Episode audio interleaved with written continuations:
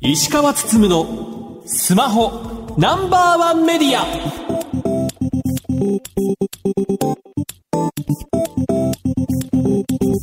皆さんこんばんは。石川つつむのスマホナンバーワンメディア。パーソナリティスマホ携帯ジャーナリストの石川つつむです。アシスタントの松代祐樹です。この番組は最新情報から役に立つ情報までスマートフォンと携帯関連商品の幅広い情報を発信する番組ですあの先日部屋を片付けてましたら、はい、FCNT のクリアファイルというものが出てきました。これまあ30周年を記念したもので、まあ、歴代の端末の写真がもういっぱい載ってるみたいな。ものでして、まあね、あの FCNT 突然ね、事業をやめますよと。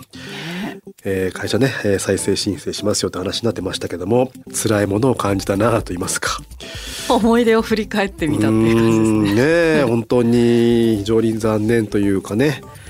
もともとね、富士通の、まあ、スマートフォン事業部でしたけども、まあ、独立し、まあ、会社としてね、まあ、一本立ちしようとしたというとこでしたけども、まあ、一つに大きいのは割引の規制っていうのはあったのかなと、まあ、2万円しか割引できませんよという中でどうしてもねキャリアに依存していったビジネスモデルであったというところもありますし、まあ、2万円で売れる端末を作らなきゃいけないというところでアローズ Wii といったものがあってまあそれはねそれでヒットしたんですけどもとはいえまあ2万円の端末なので、まあ、売れてもそんなに儲からないし追加発注しても円安基調でね、なかなか儲けが出なかったんだろうなというところでね、残念ながらまあこんな結果になってしまうという感じです。ただこれね、ほんと考えるに、こう、純正の日本メーカーがいなくなって大丈夫なのかなみたいなね。で、これからね、それこそじゃあ、日本半導体で頑張っていきましょうみたいな感じで、こうね、半導体の工場を誘致したりとか、国産のま半導体会社作ったりとかってね、それこそやってますし、じゃあ NTT グループとしてはね、アイオンでね、これから頑張っていこうみたいな話をしてる中で、いやいや、半導体作ってもこうね、それを乗せてくれるメーカーがいないじゃんっていうことになってくるので、じゃあ、日本で半導体作って、じゃあ中国メーカー作ってくださいよというわけにはいかないので、今回だからその FCNT が厳しくなった時に携帯電話会社も結局まあね助け出さなかったってことなのでまあね今の段階で助け出すのは難しいかもしれないですけど、まあ、将来的にね、まあ、そういったじゃあ半導体を生かそうっていう時にねいち早く搭載してくれるメーカーがいなくなってしまうというのは日本のね通信産業にとっても痛いんじゃないのかなと。これおそらく FCNT がなくなるイコール今後数年先にあの時なくして痛いことしてしまったんだっていうね、反省するタイミングが来るんじゃないのかなというふうには個人的には思ってます。さて石川さん、今週の特集ですが。リニューアルした ANA について聞いていきます。それでは今週も30分間お付き合いください。番組のツイッターハッシュタグは SPNO1 です。皆様からのつぶやきお待ちしています。石川つつむのスマホナンバーワンメディア。この番組は非鉄金属の総合ソリューションプロバイダー、アルコニックス、日本経済新聞社の提供でお送りします。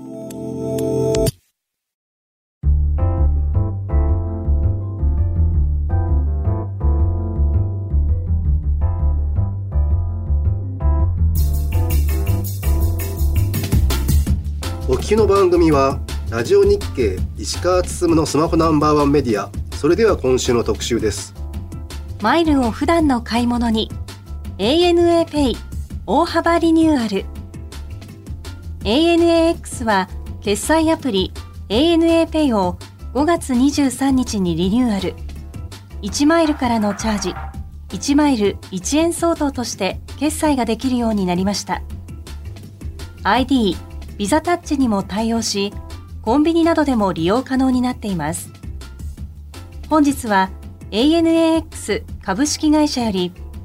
ペイメント事業推進部事業企画チームマネージャーの早川邦子さんをお迎えし新しくなった ANA ペイについてお話を伺っていきたいと思います。早川さんよろしくお願いいたします。よろしくお願いいたします。よろしくお願いします。ANA のマイルやポイントを扱う ANAX さんには昨年1月に移動アプリ ANA ポケットのリリースの際にお越しいただきました今回は ANA ペがリニューアルということですがまずはその ANA ポケットの現状を少し聞かせてください。ANA ポケットもおかげさまでご好評いただいてまして順調に会員も伸ばしておりますし有料会員のプログラムもあるんですけれどもそちらも好評でして、はい、マイルがあの当たるガチャがあるんですけれども、はい、まあ、そちらでですね有料なんですけれども払っていただいた分マイルをちゃんとゲットしていただいているっていう風な好評なプログラムになっております。自分もちょっと前に有料会員になりました。あありがとうございます。使い心地は。マイルの貯まり方が違うなっていうところに実感してますね。550円。はい、そうですよ、はいはい、というわけでリニューアルした ANA Pay ですけどもまずどんなことができるのか簡単にご説明ください。はい。まずはですねチャージの手段が非常に豊富になりましてクレジットカードはもちろんなんですけれどもこれまであのコード払いだと JCB ブランドのみっていうところからビザマスターに JCB さらにダイナースという4ブランドを使いいただけるようになっております。あとあのセブン銀行の ATM から現金でチャージをしたりですとかあと Apple Pay からもチャージができるようになりました。チャージだけではなくて利用先としてもあの非常に使えるようになっておりまして ID ビザタッチが使えるお店であればどこでも NAP を使えていただけるようになっております。これまあ今回リニューアルという形ですけどももともと ANA Pay っていうのは存在してたんですよね？そうなんです。2020年の12月にコード払いを発表しておりましてただそちらちょっとやはり先ほど申し上げたようにクレジットのブランドが限られていたりですとか、うん、使い先がスマートコードという QR コード規格に限られていたので、ちょっとなかなかですね使い勝手悪いというふうなお声を正直いただいていたところはありましたので今回大幅リニューアルということで、うん、はいリリースさせていただきました。自分もすぐにダウンロードしましたが結局最初に1,000円を入れて空港の売店でちょこっと使っておしまいみたいな感じだったので、なかなか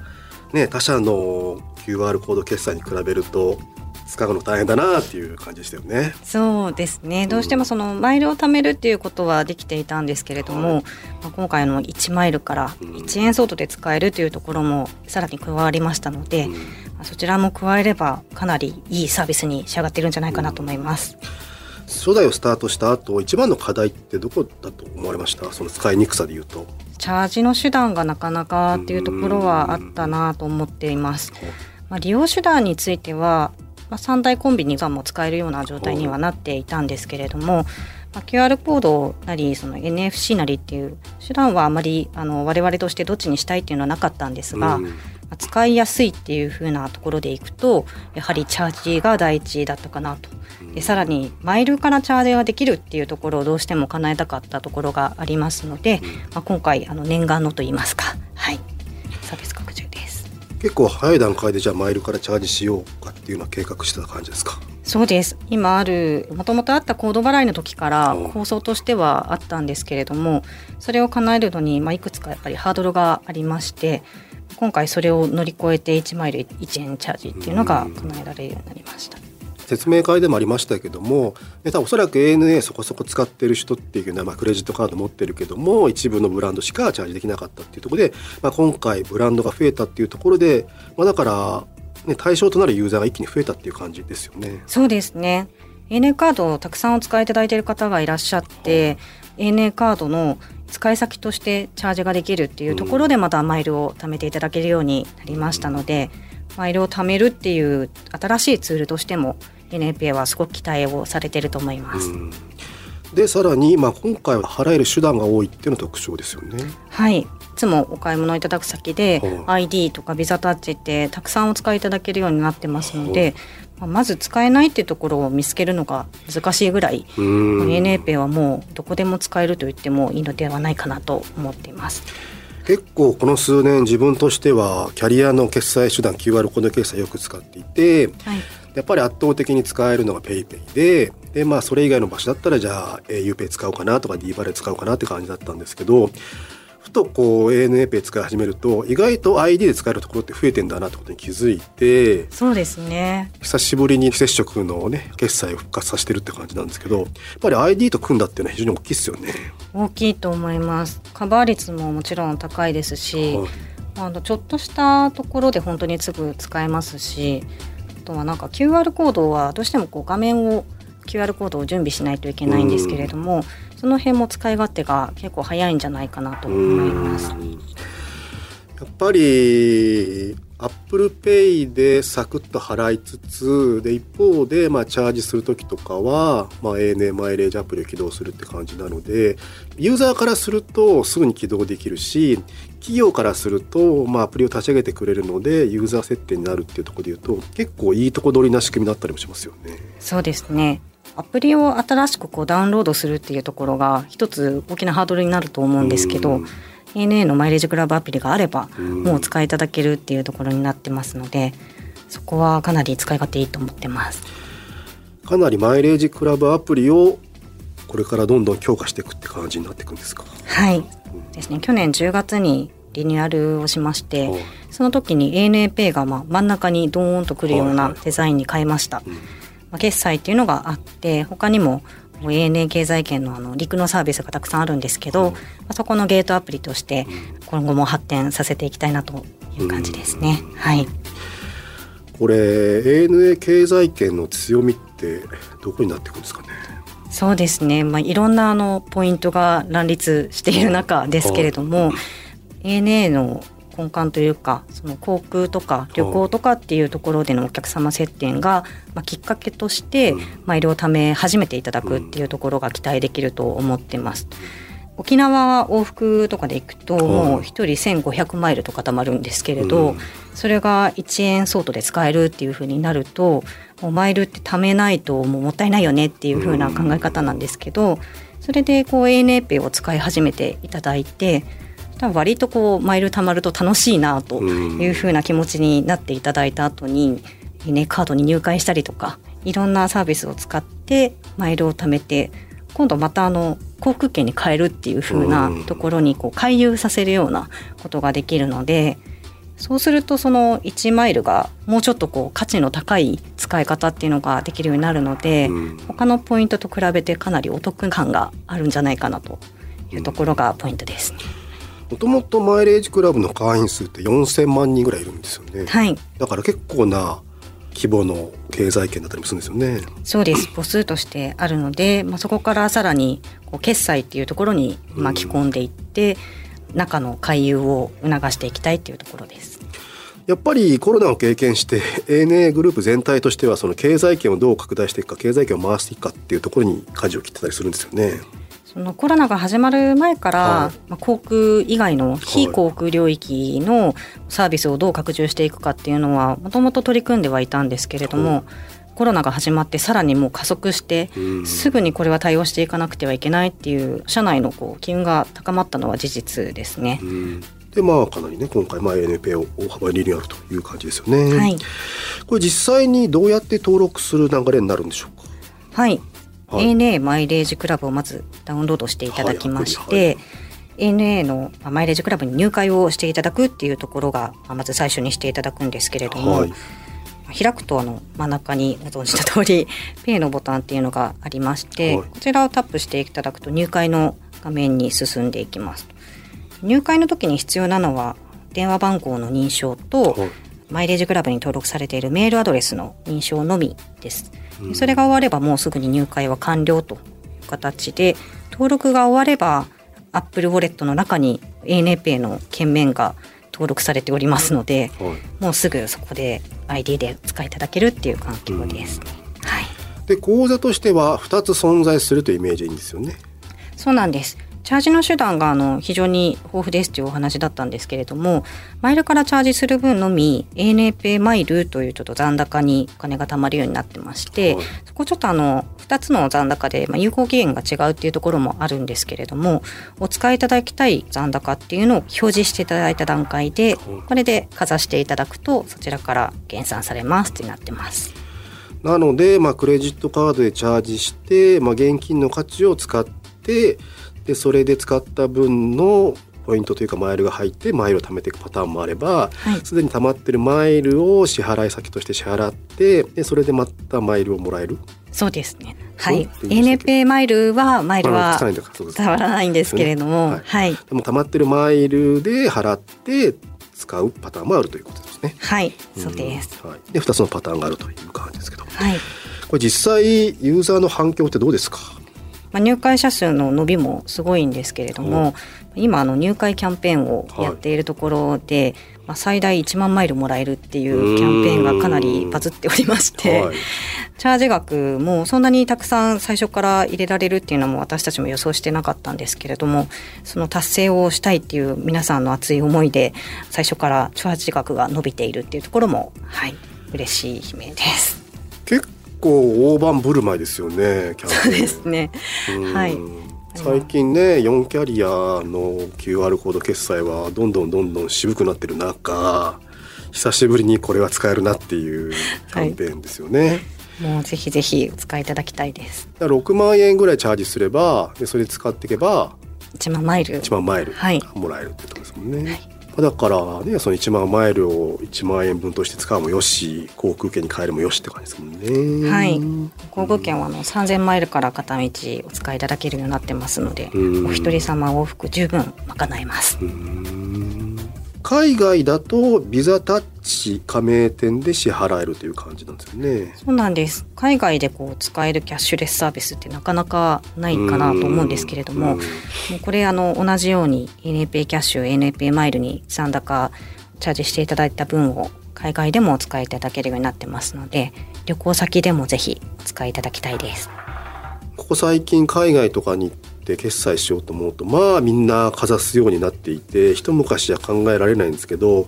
両替しなくてもタッチで払えるので,で、はい。しかもまあ海外だとレストランだと分散して払うこともできるので、本当ですね。まあ、ほぼほぼ現金いらないなって感じですよね。やっぱりこのビザタッチ対応っていうのは ANA にとって必須だったんですか？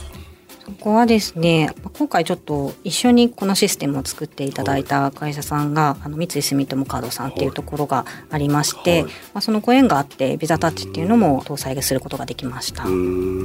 なるほど、まあ、そこでまあ非常に使い勝手が上がってるという感じですもんね。はい。これ今回まあ i アプリのみという感じですけども Android 版の提供っていつぐらいになりそうですか？はい。こちらもですねあのお問い合わせを多くいただいてますが、はい。さほどお待たせせずに間もなくリリースできそうですのではい。間もなくですっていうところになります。使い勝手的には iOS と同等と考えていいんですか？あの全く同じ機能をお使いいただけますので、うん。はい。同じようにお使いいただけます。これまあ現状まあこういったサービスで提供されてかなりまあ使い勝手もいいかなっていう感じはするんですけどなんか今後こういう方向性に持っていきたいとかって何かあったりしますか？そうですね。今あの予定されているこの機能の拡充ですはいと銀行口座からもチャージができるようにっていうのを予定してまして、はい。まあ、それが冬以降ですかね。もともとこう出していたコード払いなんですけど、今はちょっとあの両方お使いいただくっていう風な並行稼働をしてしまっているんですが、こちらがあの合流してくるのがうん。11月予定してますので新しいこう ANA の方にコード払いでも利用が可能になるっていう風なところを予定してます。今はだからアプリを切り替えるみたいなイメージなんですね。そうなんです。同じアプリの入り口なんですけれども、同じボタンを押してどちらにつながるのかっていうのを設定画面で変えられるようになってます。なのでだから残高も違う扱いになってるんですよね。そうなんです。ちょっとお財布が別々という形になっていて、はい。で今のコード払いはあのいずれちょっとサービスを停止して、はい。最後はまあ使い切れない分は返金をさせていただくというふうなご案内なんですけれども、はそれがあの一つの NPay キャッシュと NPay マイルっていう残高に集約されてコード払いでも ID でもお好きな決済方法でお使いいただけるようになります。これ結構今やっぱり QR コード決済なりまあこういった決済サービスって競争激しかったりもしますけども改めて ANA の強みってどの辺になってきますかね？そうですね。もともとやっぱりあの旅行なり飛行機なりで ANA とか関わっていただいて ANA のファンになっていただいた方っていう方については、まあマイルを貯める新しいツールになったっていうところが一つですし、マイルっていうのが使い先に何があるのっていううん。あのなかなかこう飛行機にそんなに乗らないからマイル貯める、まあ、必要もないよねっていう方々にとっては、まあ、せっかくあの1500マイル沖縄に行って貯まった分を1マイル1円相当でお使いいただけますよっていうふうにマイルを使って貯めてっていう世界を繰り広げられるかなというところです。うん、はい年に1回とか帰省して飛行機は乗るけどもまあそれでのペースで言ったら全然たまらないから特典航空機ももらえないしだったら別に貯めなくてもいいかなっていう人が相当数いたって感じなんですかね。そうなんですよ。なかなかもったいないことに、せっかくあの飛行機乗っていただいたのに、うん、あのマイレージ管理になっていただいてない方っていうのはすごい多くまだいらっしゃって、うん、でそこをマイルを貯めていただいて回こう使っていただくとなんか貯めて使えたってすごい嬉しいので、きっとあのマイルをまた貯めたいなというふうに気持ちが変わると思うんですね。そうした時にこう ANA カードに入会してみようとか他の ANA のサービスを使ってみようっていうふうなあの行動にこうつながるんじゃないかなと期待してます。一方で ANA カードを持ってクレジットカードで決済してそこでマイルを貯めてるっていう人も相当数いるんですよね。そうですね。うん、ANA カードをもともともメインのカードとしてお使いいただいている方もたくさんいらっしゃいます。うん、であの ANA カードマイルプラスという、まあ、特約店があるんですけれども、そちらの場合は ANA カードでお支払いいただく方が一番還元率がいいんですけれども、その対象じゃない店舗だと ANA Pay にチャージして使うっていう方がさらにマイルをお得に貯められるようになりましたのでちょっと使い先によって支払い手段を変えるとさらにさらに マイルが貯まるようになります。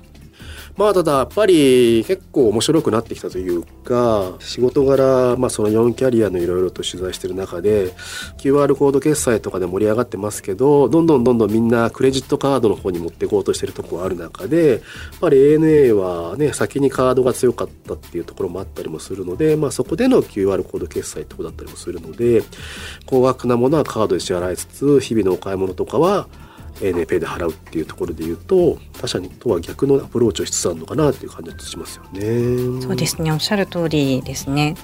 あとあれですもんねあのビザのオンラインのプリペイド的にも使えるんですよね。そうなんですオンライン決済でも使えるようになりますので、はい、ビザのクレジットカード使えない EC サイトってなかなかないと思うんですけれどもそれも ANA カードでチャージして ANA ペイで EC サイトで払うというふうなところあの変えていただくだけでかなりかなりまたあのマイルがたまるところになるかなと。ですよね。はい、個人的には結構なんか最強のペイだなと思ってありがとうございます後出しじゃんけんなんですけど 相当勝ってきてるなって気がすごいしてますね。うんはい今後その ANA 全体的にそうなんか、まあ、デジタル化といいますか例えばまあねオンラインチェックインがマストになったりとかっていうことがあったりもしますけど今後なんかスマートフォンでなんかこうしたいああしたいとかってさらに ANA としてあったりするんですかね？ま、今回あのリニューアルした ANA ペイによってお客様がいろいろお使いいただくっていうところが広がってくることによって ANA としてもいろんな媒体でお客様にこういいタイミングであのレコメンドができるようになってくるかなというところも考えております。各社やっている購入履歴だなんだかんだっていうデータで、まあ、企業にこうマーケティングのお手伝いするみたいなところとかっていうのも今後 ANA としてやっていく感じなんですよね。そうですね。あのポケットもまあそういうところで、はい、あのいろんな企業さんとアプローチして協賛もしておりますけれども。さらに、えーね、お使いいただけるようにっていうところになっていくんじゃないかなと。はい、そうですよね。まあだからね、自分は結構頻繁に飛行機乗るのでかなり ANA って近い存在なんですけど一般の人ってじゃあ、やっぱ年に1回とかっていう人もね圧倒的に多分いるだったりいたりすると思うのでじゃあそういった人たちをいかに起こしてこうね毎日 ANA のことが頭によぎるかっていうふうにしていくのかっていうのはこれからやるべきことなんですかね。はいおっしゃる通りで、あの非常に便利なサービス展開は今回リニューアルでできたとは思ってるんですけれど、うん他のキャッシュレスサービスとようやく並んだなっていうところであって、まあ、そこに加えて ANA らしさとか ANA でしか提供できないキャッシュレスサービスっていうのは何かっていうのを、まあ、今後議論してどんどん展開していきたいなっていうふうに考えてます。うん、松郎さん今までの話聞いて何か感想ありますか？やはりその1マイル1円で使えるっていうこともそうですしクレジットカードもまあ交えてこう使える点はこのキャッシュレス世代の中ではもうそのカードを持たない人もいるかもしれないんですけど一定の層はやっぱりクレジットカードが初めてのキャッシュレスだった世代っていうのはいるので、うん、そういう人たちにもすごい訴求しやすいんじゃないのかなっていうふうに思いましたしあと私はそのキャッシュレスもそんなに使ってないんですけど ID っていろんな店で確かに見るよなと思って、ああの店でも使えるのかと聞きながらこう思い浮かべてたんですけど、はい、ちょっと入りやすいんじゃないかなってちょっと思いました。ありがとうございます。ね、だからドコモの中でもじゃあ ID どうすんだ的ななんか議論もあったようでかつて。っていう中で ね、プラットフォームしてどうすんだみたいな感じもあったようですけどもこういった採用するね別のこう経済圏出てくるようになると ID 自体もねまた盛り上がってくるのかなというふうにも思いますね。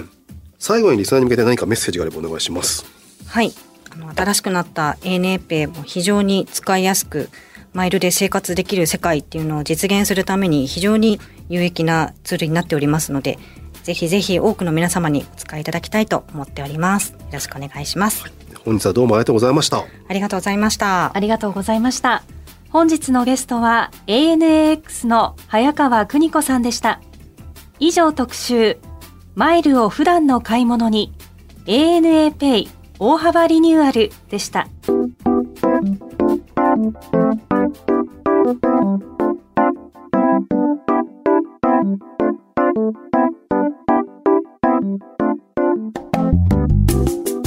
石川つつむのスマホナンバーワンメディアエンディングです。はい。これね、おそらくマイルをベースにしてお客さんをいろいろと動かして経済圏作っていくっていうのはね、他の航空会社もやってくるでしょうし、結構ね、こういったまあ4大キャリアだけでなく、いろんなところでね、経済圏の競争になってくるというところでね、今後ね、こういった視点でポイントですとか決済サービス見ていくと面白いのかなというふうに思いました。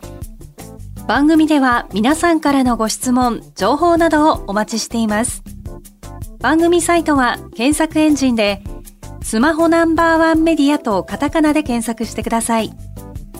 ラジコではタイムフリーで放送から1週間、いつでも無料でお聞きいただけます。さらに音楽ストリーミングサービス Spotify でもこの番組をお楽しみいただけます。また、Twitter のアカウントは spno1 media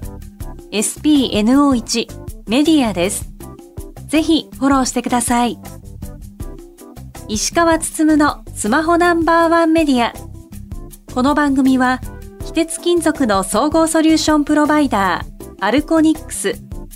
日本経済新聞社の提供でお送りしました。